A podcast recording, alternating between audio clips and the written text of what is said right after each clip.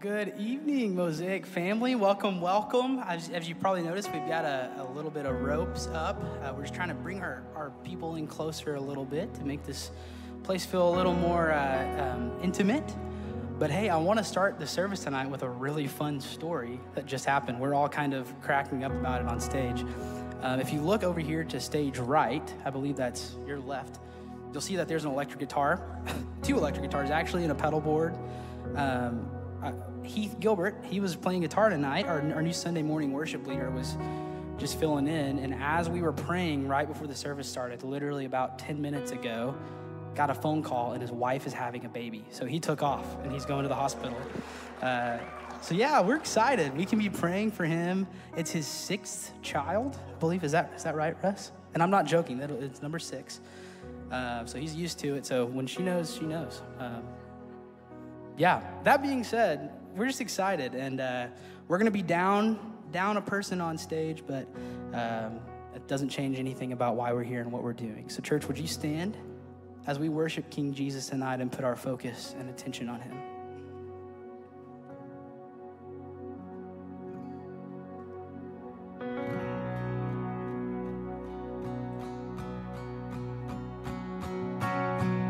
Sing to King Jesus. Let's lift our voice. My Jesus, my Savior, Lord, there is none like you. All of my days, I want to praise the wonders of your mighty love. Our comfort,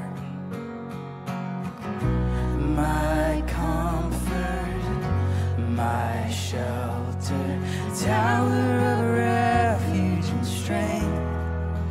Let every breath, all that I am, never cease to worship you. Let's lift our voice. Shout to the Lord, all the earth, let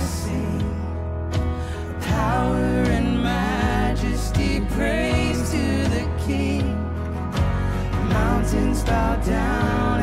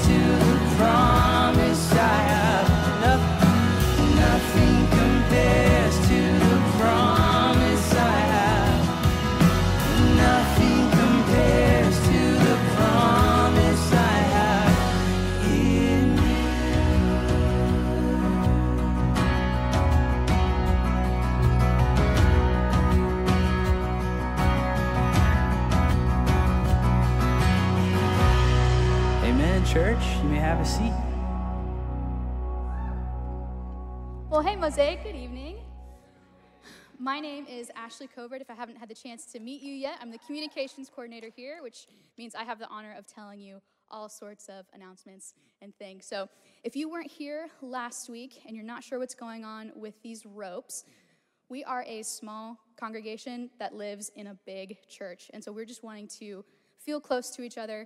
So, get cozy, get comfy. If the ropes are like a hindrance to you, come chat with us. We'd love to talk about it, but that's what they're there for. Um, next, um, we talked about last week how we were kind of launching into community as this new year has turned.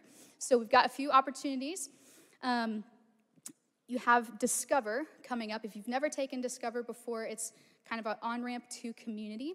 Um, that starts February the 4th, and then it's a really great way to kind of know the history of fellowship and Mosaic and how we kind of came to be a part of it.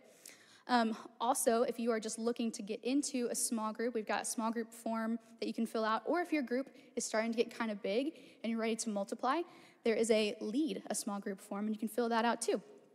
Okay. Um, another community opportunity that we have for the ladies is we have our Women's New Year's brunch coming up on the 29th of this month. So that's a Sunday. It's going to be from 10 to noon in the lodge, and there's no registration for that. We would love for you to just show up and hear what we have going on for women in community this year. And then, if you guys saw when you came in uh, in the foyer, our Spectra artists have produced a lot of really incredible artwork for our Esther and Daniel series. So that's in our foyer, but it's also in the Fellowship Bentonville and Fellowship Fayetteville foyer as well. So if you feel like field trips, you can make uh, your way to those campuses and see them in person, or we have them posted online as well. So you can follow the QR code, that'll take you to the news page, and you can check those out. And then, last thing, um, a lot of our Mosaic families participated in the re-engage kind of info night that we did a few weeks back. The re-engage series is about to take off, so that is for our uh, couples who are wanting to kind of revitalize or strengthen um, their marriage. And so that's going to start the 22nd on Sunday. And so if you haven't registered for that, you can do that through that QR code. And that's all the announcements. So uh, I'm going to pray for us, and then we'll get back into worship. So Lord, thank you so much for this evening. Thank you for bringing us all together. Father, thank you so much for the Gilberts and the new life that is about to be welcomed into this family. And we pray safety for them. Um, God, as we continue in worship, help us rest and refocus uh, and turn our hearts and our minds to you. We love you. In your pray. Amen. Mosaic, would you stand and let's sing together of our Most High King.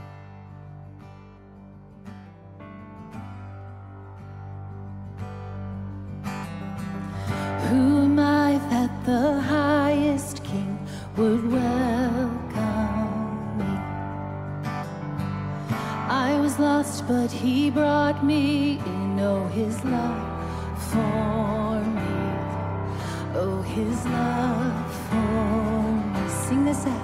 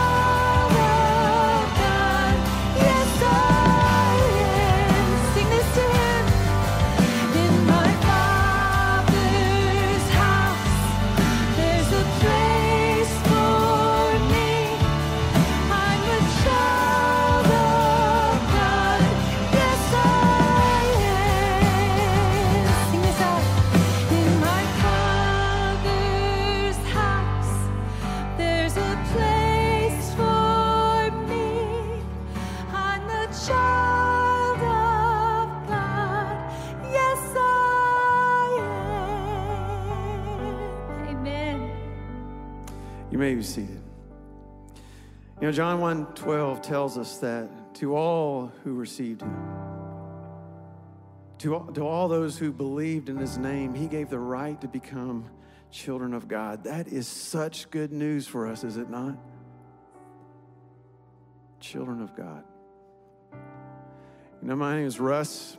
Um, I've been a part of the Fellowship Mosaic family for over two decades, a long, long time.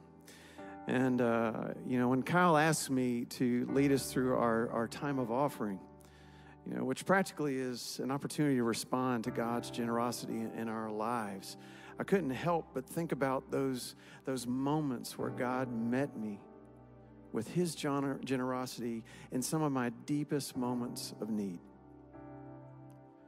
You know, perhaps one of the most profound examples of that was when my son Stephen was seven weeks old and he was critically ill. And I remember like it was yesterday um, asking my doctor, my friend who was closer than a brother, Dan Whedon, if my son was going to live. And he just hugged me. And I, and I remember never having a moment where I needed my Heavenly Father more than when I saw that helicopter leave and fly off with my son to Children's Hospital in Little Rock. And when we arrived, the head of the pediatric ICU, he, he told me that my, my son had a, a life threatening case of RSV. And uh, there are so many, so many ways that God revealed his heart and showed himself to us. So many supernatural things that he did, and time doesn't permit going there. But from a practical standpoint, the least of our concerns was where we were going to stay that night, right? But, but God knew. God knew. Jim Cooper from Fellowship Bible Church, he just happened to be there in, in Little Rock on business. And he just happened to find out what was going on with our family. And he insisted that night that we take his hotel room. And literally the next day, that same head of pediatric ICU, Steve Schexnayder, he just shared with us that God is leading us to give you some place to stay. Out an act of obedience, he was giving his home to perfect strangers. And to make matters more incredible, he wasn't even going to be there. He was going out of town on vacation. And, and when we, he came back with his family, literally the next day, Susan Von Grimp from Fellowship walked into the ICU and said, You know, my husband Jim, he has a legislative apartment that we would, it's just a couple of blocks away from the hospital, and we would like you to use that for your family. And there was never one moment, never one moment where our heads didn't have a place to find rest because of the generosity of God expressed through his people. And it changed our life. It changed the way that we viewed our home. And we began praying, asking God, would you use our home to express your heart? To express generosity, your heart for generosity. And we began hosting cell groups of 30 to 60 students and leaders. And I got to tell you, man, it was wild. We would spend time just praying, God, just please let stuff stay on the walls. It would be great. You know, and we would be in our bedroom and we'd hear this big boom, you know, and, and that was our cue to pray. And, and, and literally, literally to this day, to this day, we find these little green army men that they put all over our house in the most unusual and really hard to get to places, still to this day.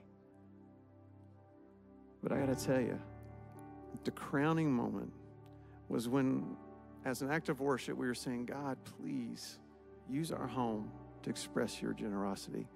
And we had the opportunity to offer our home to a group of leaders when we were going to be out of town just as was done for us. And it changed us. And so I'd ask you, where have you seen the generosity of God in your world, in your life? And how is it changing you? So I want to invite you to read this familiar prayer, just you and the Lord. Take time to process it with Him. And I just invite you to remember what He has done.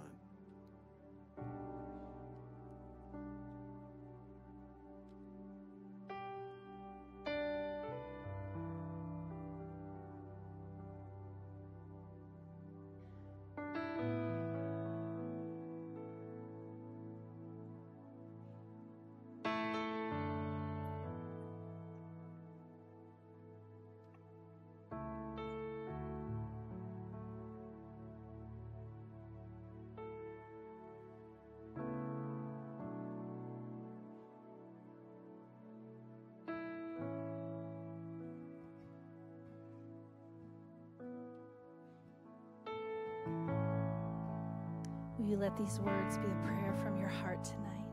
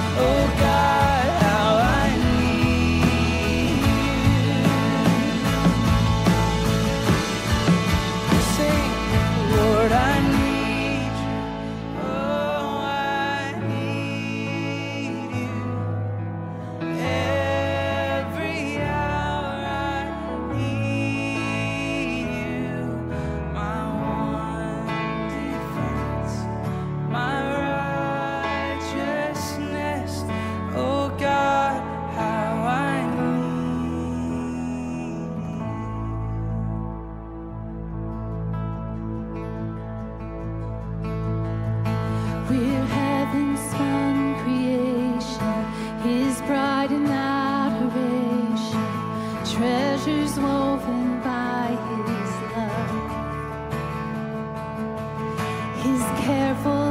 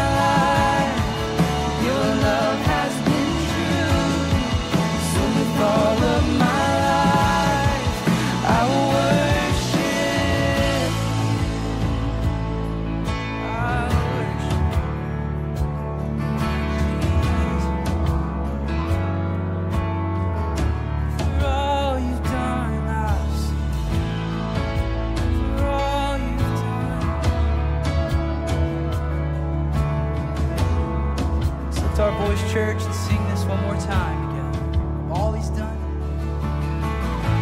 And I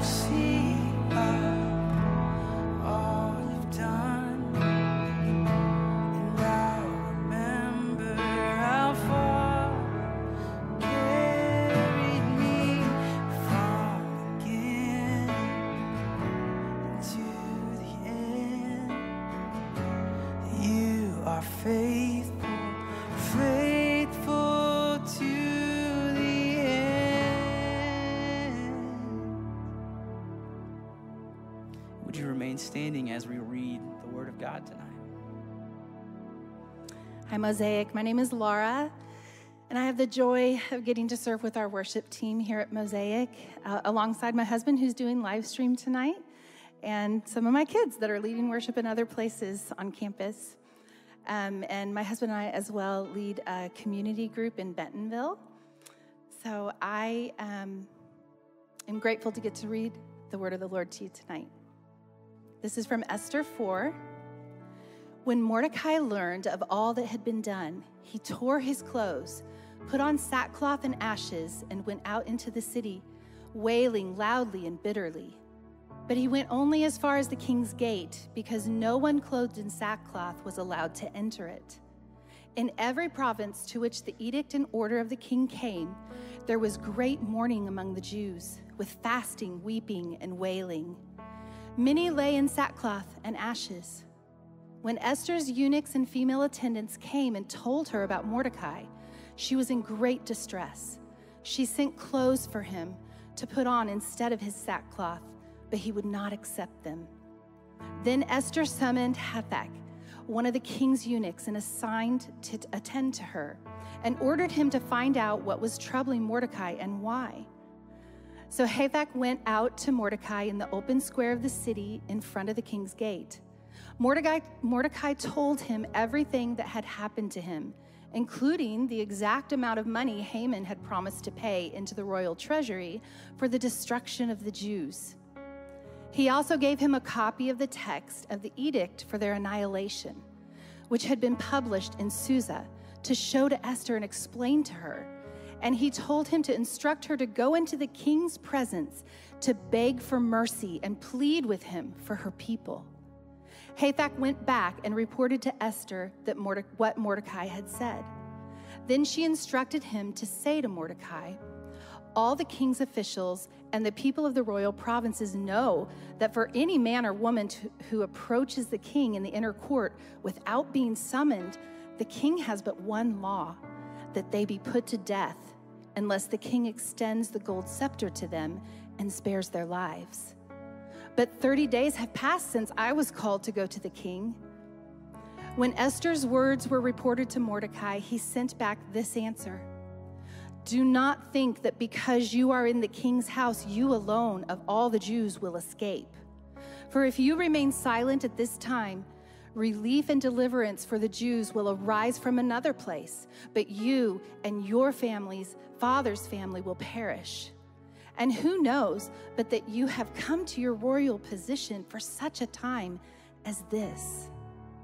Then Esther sent this reply to Mordecai Go, gather together all the Jews who are in Susa and fast for me. Do not eat or drink for three days, night or day. I and my attendants will fast as you do. When this is done, I will go to the king, even though it is against the law. And if I perish, I perish. So Mordecai went away and carried out all of Esther's instructions. This is the word of the Lord. Mm. Good evening. Good to see you. My name is Colin. I serve with our community team and occasionally get to teach the Word of God. And uh, this is our second week in a series on Esther. Have you enjoyed it so far? Okay, beautiful. Hey, and as we move ropes together, I'm really excited because I like a little bit of conversation when we do this. So let's test something out real quick. How are you? Hey, come on now. Have you enjoyed our time in Esther? Yeah, good. Turn to the person next to you and say, I'm so glad you're here. Go. Come on. Oh, beautiful, beautiful. Hey, that's, that's what we're doing here. This isn't meant to be a lecture. We're engaging in God's word together.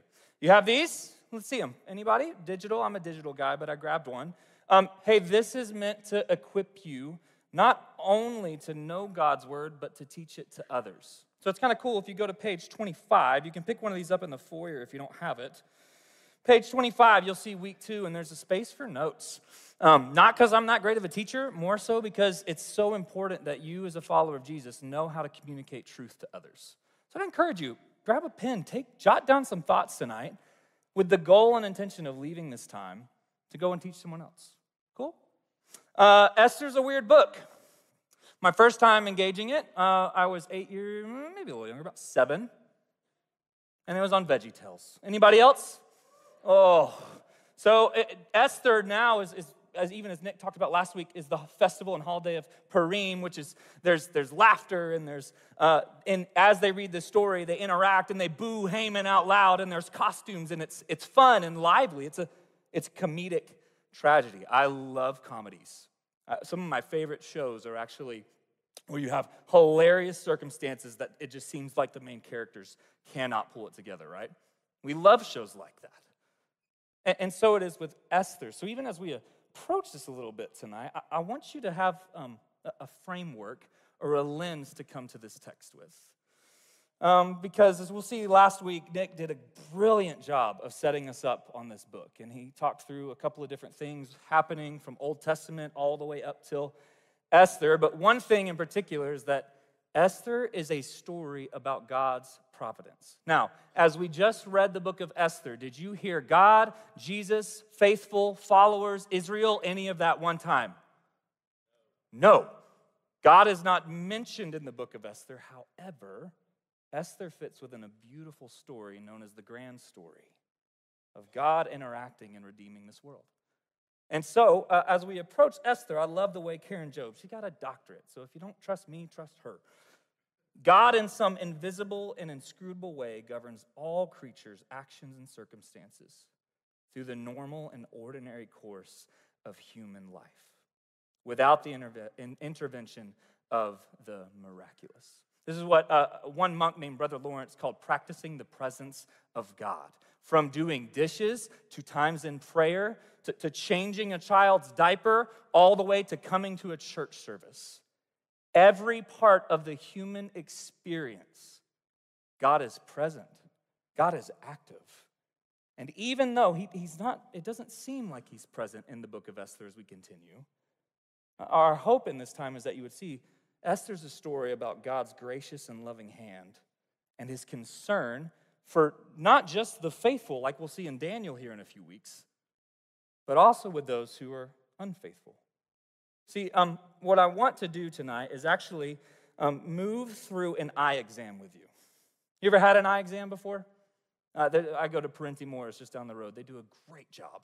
But I always, when I was about seventh grade, Spider Man had come out in theaters, and I saw it, and you know what I thought? I want some glasses. I want to be Peter Parker. And so Heidi Franz can attest to this. I, I, I had glasses. She was my choir teacher in middle school. One day I didn't have glasses, the next day I did. Um, I lied. Like I went into my eye exam and I was like, it was totally like a K, and I was like, I think it's like a, was that J? And they were like, okay, here's a prescription. And um, what ended up happening is I started wearing these glasses as a kid, and they started hurting my eyes. Also, I was going for Peter Parker, and I had a weird little bowl cut, and everybody said you look like Harry Potter. I was like, I'm done with these. Put them away. Fast forward a few years. Um, I'm actually in this room and I'm trying to read the print back there on a worship set one night, and I have this migraine that's just intensifying. And it turns out I actually I need some glasses. As I get older, my eyes are as well. And so I went back and, and had an actual eye exam, and turns out I, I needed them the whole time. Here's my fear that you would approach the book of Esther like I did in seventh grade. You actually do need glasses, but you're approaching it from a way that you're actually, you're kind of lying on the eye exam.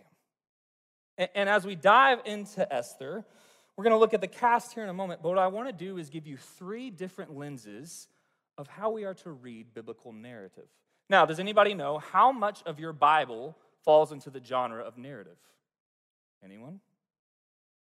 40%. Write it down, teach someone else.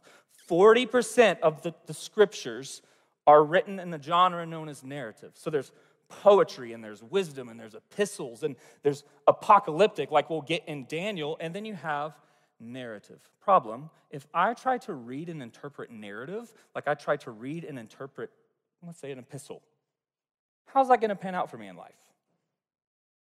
Probably not too good, yeah? An epistle is trying to say this is a letter written to these people, and here's what you're to do. And that's not necessarily the goal of a biblical narrative. And within, as we approach biblical narrative, there's, there's three movements that we're just going to walk together tonight. And I hope you will memorize them. And anytime you come to a narrative of the scripture from Abraham to Isaac, even in Daniel when we hear narrative, and particularly within Esther or books like Jonah, that you'll just remember this lens. It's, it's very simple. The first one is a historical context, history. That there is a historical movement, that the author of this book is writing to a specific people at a specific time, and it is not 2023 to you and me. As Robert Cupp, one of our, our founding pastors here, says, the scriptures are not written to you, but they are written for you. There's things we can glean. And so, first is the historical. Next is going to be literary. Uh, where's Josh Pankey? Josh, throw up a hand so everyone can see. Hey, what did you get your uh, grad school degree in? Undergrad, sorry.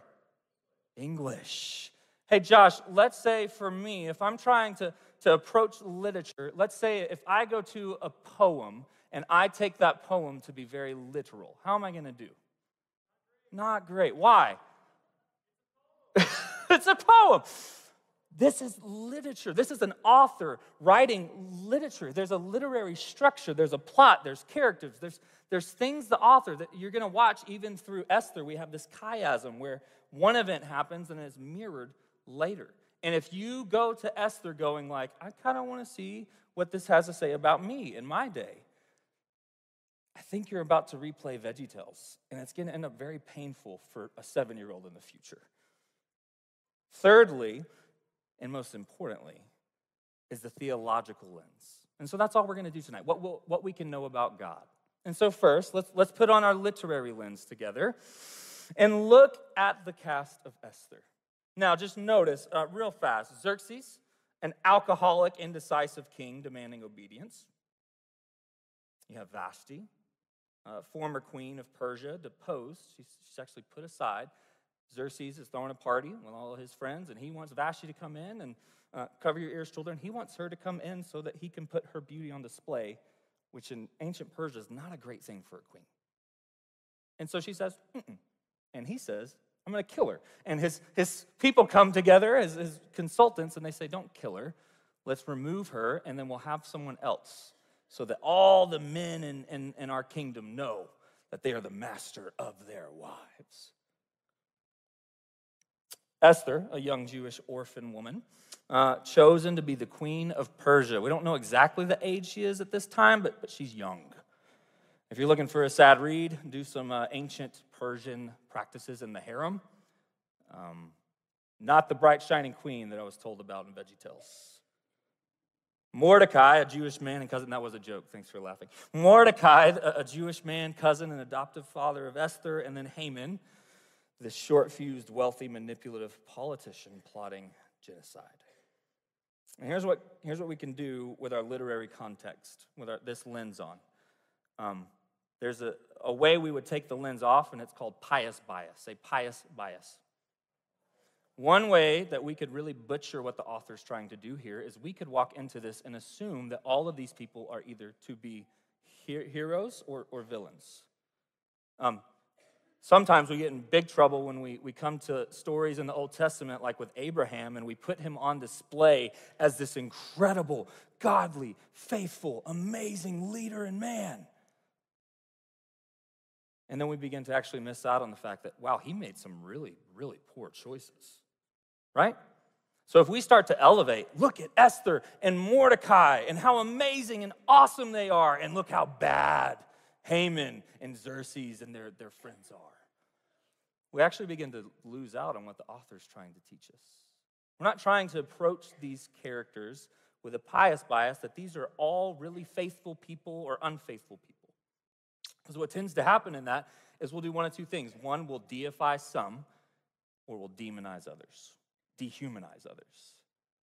And so, what I, would hope you do as you approach these characters is that you would realize these are broken people in a broken world. Now, we're, we're not necessarily looking at Esther and Mordecai for how we should handle grief or racism or genocide. I mean, just take a look at, at some of the topics you see within this literary structure. Where you're going to have substance abuse, vanity of wealth, marital conflicts, dysfunctional relationships. Like all of these things are within that story. And when we begin to mess around with the characters in a way the author didn't intend, we actually miss out on this. Broken people in a broken world. Next, so we have a literary context. First line. There's a plot, there's characters. The, the, the, author is trying to communicate something, and we don't necessarily need to jump the gun and read ourselves into it. Secondly, is the historical, our historical lens. That this narrative is written within the greater narrative of the scriptures. It's interesting, in, in church history, there's a lot of debate around this book. Like, even up to its earliest uh, development within the, the church, there's actually a whole nother version of Esther that was added later, and it was added in with all these Christianese lingo of how this person is that and this person does this. And it's interesting to read, but as you get to the Reformation and, and all these things begin to happen with the text, they go, let's actually go back to the oldest text. And it, it begins to omit a lot of things that were actually added later. And that's what we have tonight in the 10 chapters of the book we have. But um, in Esther, we're told a few things. One is that we have the exile and return. Are you familiar with this in the Old Testament? If you haven't taken Panorama of the Bible here at Fellowship, it's a great class. These, these are two of our movements. And within the first movement, we'll, we'll come back to it uh, later when we get to Daniel. But you have Ezekiel, Jeremiah, Lamentations, and Daniel. All these are faithful followers of God, Israelites, living in exile, living in the, the, the, destruction and the chaos of Babylon. And then, right there around the 515, something significant happens. Babylon is destroyed and taken over, and the Jews are given this opportunity to return, to go home, to go back to Jerusalem, to rebuild what God was doing and is doing. And what you see is there's actually many, many Jews who don't go.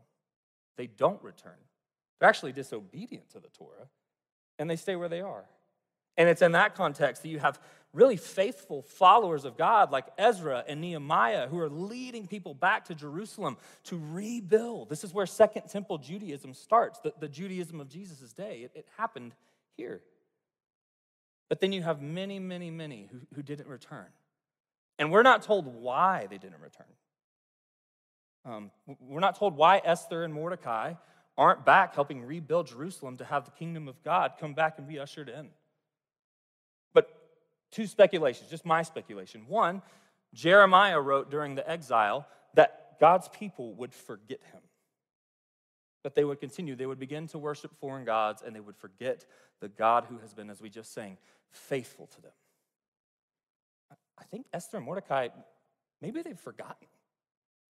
Secondly, Esther's grown up in Persia. Like, it's all she's known. She's not trying to get back to Jerusalem to do anything. Like, she was living in exile. That's all she's known. And, and similarly, for, for Mordecai, I mean, he's been here for years. Up to this point, by the time that, that Esther becomes queen, the temple's been restored for 30 years. They've had 50 years to get to go back and be obedient to God and return to Jerusalem, but, but they haven't. And I speculate maybe that's because it's just easier over here. Why would I move away from what I know to go do something to a God I, I don't really know? And so they're, they're staying. So, what we don't want to do is, again, knowing the historical context, I don't want to make these, these characters something that the author's not trying to make them. You follow me? So, we have a, the literary lens, we have the historical lens. And with those two in mind, let, let's look now for uh, what we can find that the author's trying to communicate. First, notice Mordecai's grief there. C.S. Lewis, once talking about grief, said that no one ever told me that grief feels so much like fear.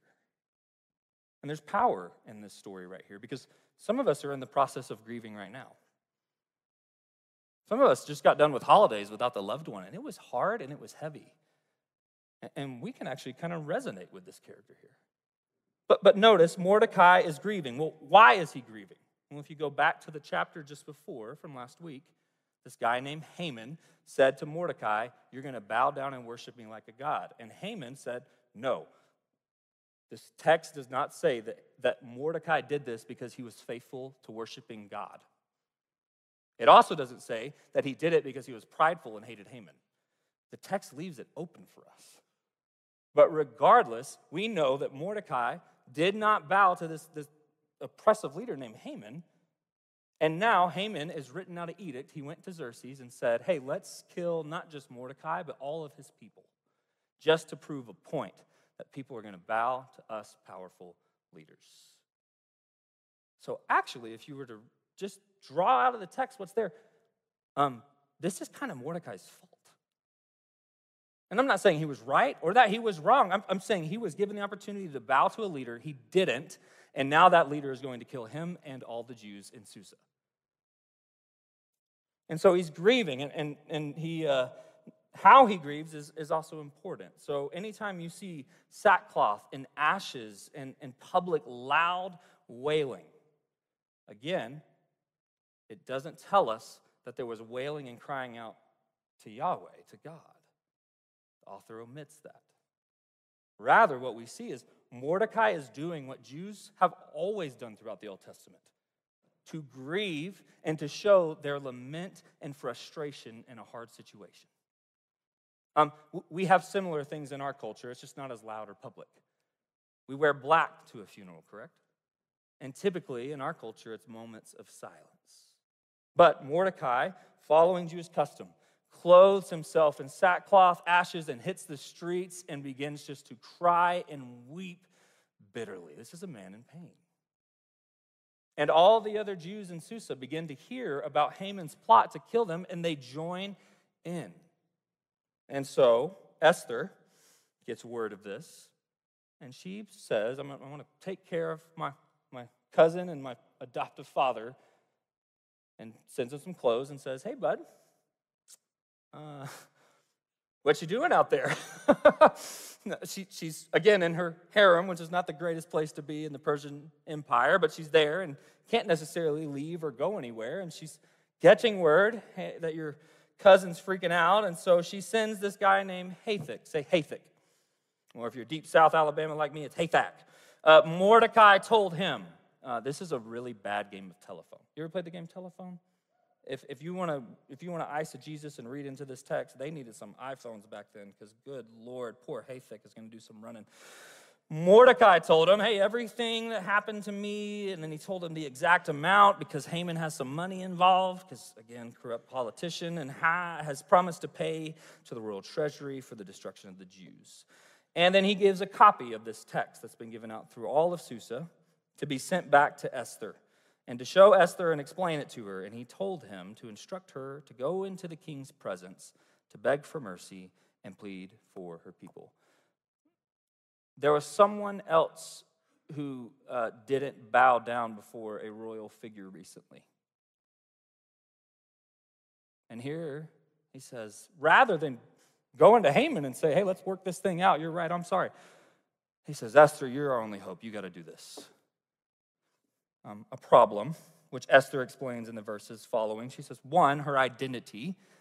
Right now, other than Hathach and Mordecai, no one else in the Persian kingdom knows that Esther's a, a Jew. So Esther might be entertaining here. I could be cool. Like, I could be clear. Two um, is her marriage. I don't know if you've read chapters one through three yet. Is Xerxes the most kind, benevolent, loving husband? No, not at all. I mean, look what happened to the last queen, and that was when he summoned her, and she said no. So imagine how bad it is if she goes in there when she's not summoned. And maybe the king's had a little too much, and he's just not in a good mood. And thirdly, she's being asked to break the law because she explains no one goes to the king without being called. And when you don't when you don't get called and you go to this king, unless he sends that scepter your way, you are done. You're done. And so Esther sends poor Hathach. Everybody say, poor Hathach. And he, she sends him back and explains this to Mordecai. And Mordecai says, If you remain silent at this time, relief and deliverance for the Jews will arise from another place. That might be something good to note in the story. But you and your father's family will perish. And who knows but that you have come to your royal position for such a time as this. In this long conversation between Mordecai and Esther's poor Hathach, everybody say poor Hathach. He goes right on back into those quarters. I mean, again, this guy's probably just running miles. What a marathoner. Also a eunuch. If you don't know what that means, talk to mom and dad later. Tell everyone to fast for me. Um, Esther says, Okay, I'm going to do it. I will do it. Esther sent this reply Poor Hathach. Go gather together all the Jews who are in Susa and fast for me. Now, same as sackcloth and ashes, this is just public grieving. Fasting was also accompanied. Notice there's no, the author omits prayer. There's fasting. It does not explicitly say that this is a fast before God. Fasting can be one of two things. One, it can just be a public way to display I'm grieving, or two, it can be a sign and symbol of I am repentance. I'm repenting from my sin and I'm putting my dependence on the one who can fulfill. The author doesn't, doesn't tell us which one it is. But Esther does make a courageous choice. And I think we need to note that she's making a courageous choice. I mean, this is a brave woman, y'all, right? Like she is, is putting her life on the line, stepping into that to the king's chambers once again after 30 days of not being invited. I mean, she has no clue what's going to happen, but she says, okay, if I perish, I perish. I'll do it. And uh, there you have it, Esther 4. Let's go. We're done. Let's sing a song and get out of here. Um, we've done two. We did the historical, right? This is a specific time in Israel's history. We did the literary. A lot of good literature in here, right? Um, now, I think one thing you could do here is say, so what principles can I draw from this, right? And so uh, you could glean the need for iPhones in ancient Persia. Everybody say, poor Hathach. Uh, the need for relationships amidst crisis and in grief, the need for community to join you in that. That's, that's there, it's in the text. Partnership, good partnership between men and women. We could use some of that in our world. The call to be brave and courageous. It's there, like she did it. Willingness to lay down your life for the good of others. That's, that sounds pretty Christian. Realizing moments to step up and take action in our lives. All really great principles, right? Problem that the vision's not done on, on the exam here. Because we need to actually take it to the, the final piece of reading biblical narrative, which is what is the theological principle? Not just how do I apply this in my life. What does this reveal to me about the triune God? And I think when you do that, you come to something like this. I love uh, Elyse Fitzpatrick. She's an author, a counselor, a Bible nerd. She says this It's natural to read Esther as a morality tale about cousins who stand in the gap to save a nation. It's natural, that's, that's how we read stories. But as a consequence, women may be told, be compliant and brave like Esther. How we feel about that, ladies? Men are encouraged be faithful and wise like Mordecai. You mean the, the cousin who just threw his like adopted daughter to the king? We're all admonished don't be proud like Haman, or you might end up in the gallows. But is Esther fundamentally a morality tale about how we should stand tall in the midst of our earthly captivity? Or could Esther be telling us something else? And, when we actually put that final lens on of what is the theological principle we can draw here, I think we begin to see some things. Primarily, Esther is a story within the grand story of 66 books about God, which means, first and foremost, Esther should remind us of a better story. Now, when we treat the narrative of Esther a comedic tragedy, it, it, it begins to remind us of, of a better story because this isn't the end. And, then when you start to try and draw that principle out, what is this teaching me about God? Well, well one, I, I see a royal person, a person of royalty who's been placed in a unique and specific position. And this person of royalty, they're not only being asked to, but they are willingly going to lay down their life for others. And they're not only willing to lay down their life for others, this person in royalty is going to offer relief and deliverance for a group of people. Now, look at that sentence with me just for a second. The better story, a more beautiful story. In fact, that the New Testament would take that, those themes and call this story the good news. Now, I don't hold to a view, and you are welcome to disagree with me, that Esther is a type of Christ. It's called typology. I do think they are in the Old Testament. I'm not convinced Esther is one of them, or that Mordecai is. Because again, of the literary structure, and, and we can have coffee about it, there's different views on that. However, I do absolutely see some parallels between this story and the greater story. Because when I take that theological lens of what is this book teaching me, this, this narrative, this story teaching me about God, it reminds me of a royal person. Alpha, Omega, beginning and end, King of heaven and earth, who comes not only willingly, but, but planning to. To come, uh, not so he could keep his own life, but so that he could give it. And, and not just so he can keep the life of his friends, but so that he can die for his enemies.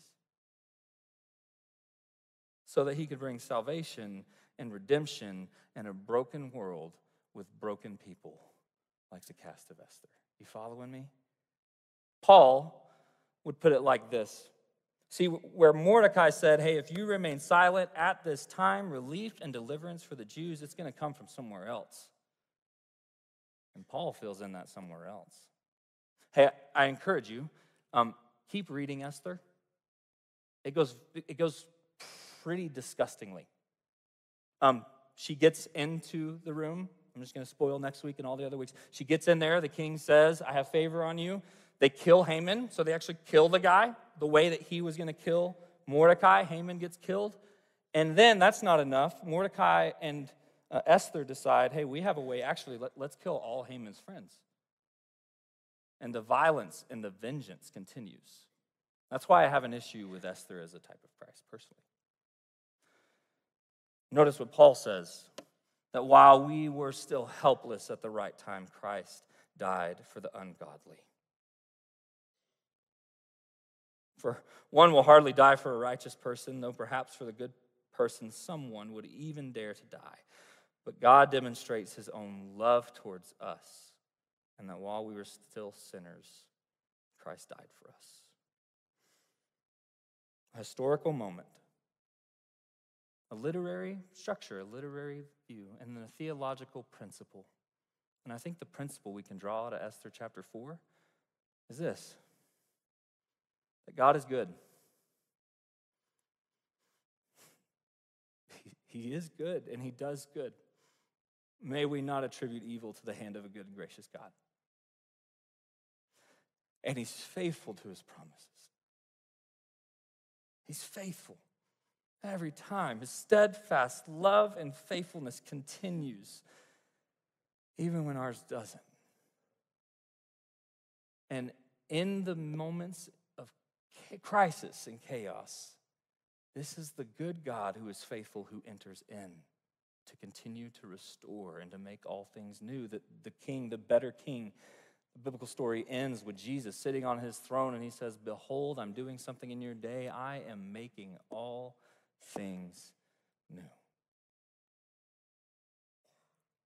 And uh, I, I don't know what crisis you're in tonight. Maybe it's small. Maybe it's work is a hassle and I'm not enjoying it. Maybe it's big and I don't know if the marriage is going to make it. but what I do know is that God is good and He's faithful. And as we just sang a moment ago, to the end. And even in those moments of the dark night of the soul, this is the God who enters into suffering and chaos of this world. Not so he can get vengeance on his enemies, but so they can send love to them. And there's a prayer. We, we like to pray. I learned it first from Celebrate Recovery on Friday nights, and it's become one I have to pray pretty regularly in my crises. And it's known as a serenity prayer. And I encourage you in this time and in this moment, just take a few times, few seconds with our good God to slow down, to pray this prayer slowly, and then we'll respond and sing in and get out there to love Northwest Arkansas and the world. Would you pray with me?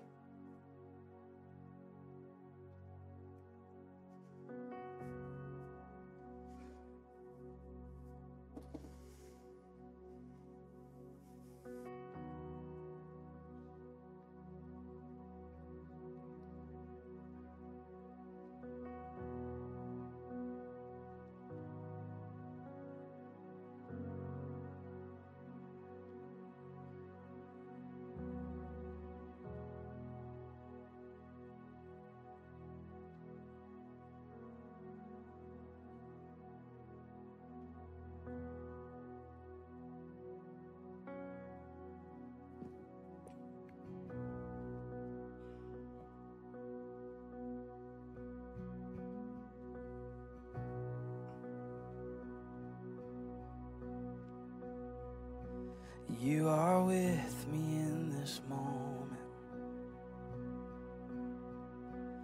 You have led me to this place. Though the darkness round me closes, I will hold to hope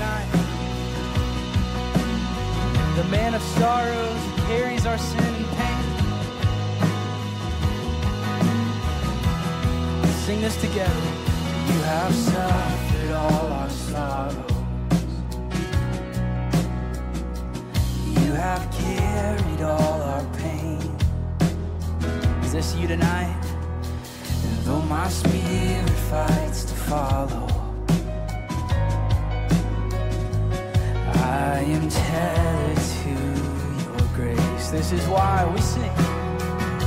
Cause your love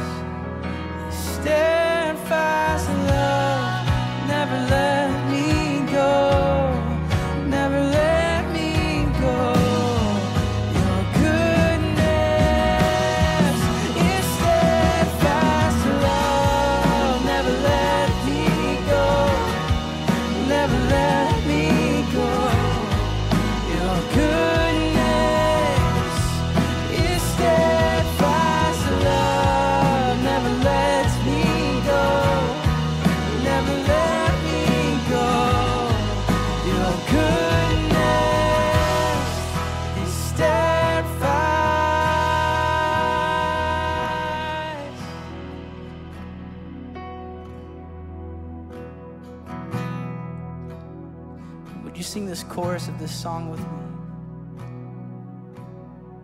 Cause great is thy faithfulness. Great is thy faithfulness. Morning by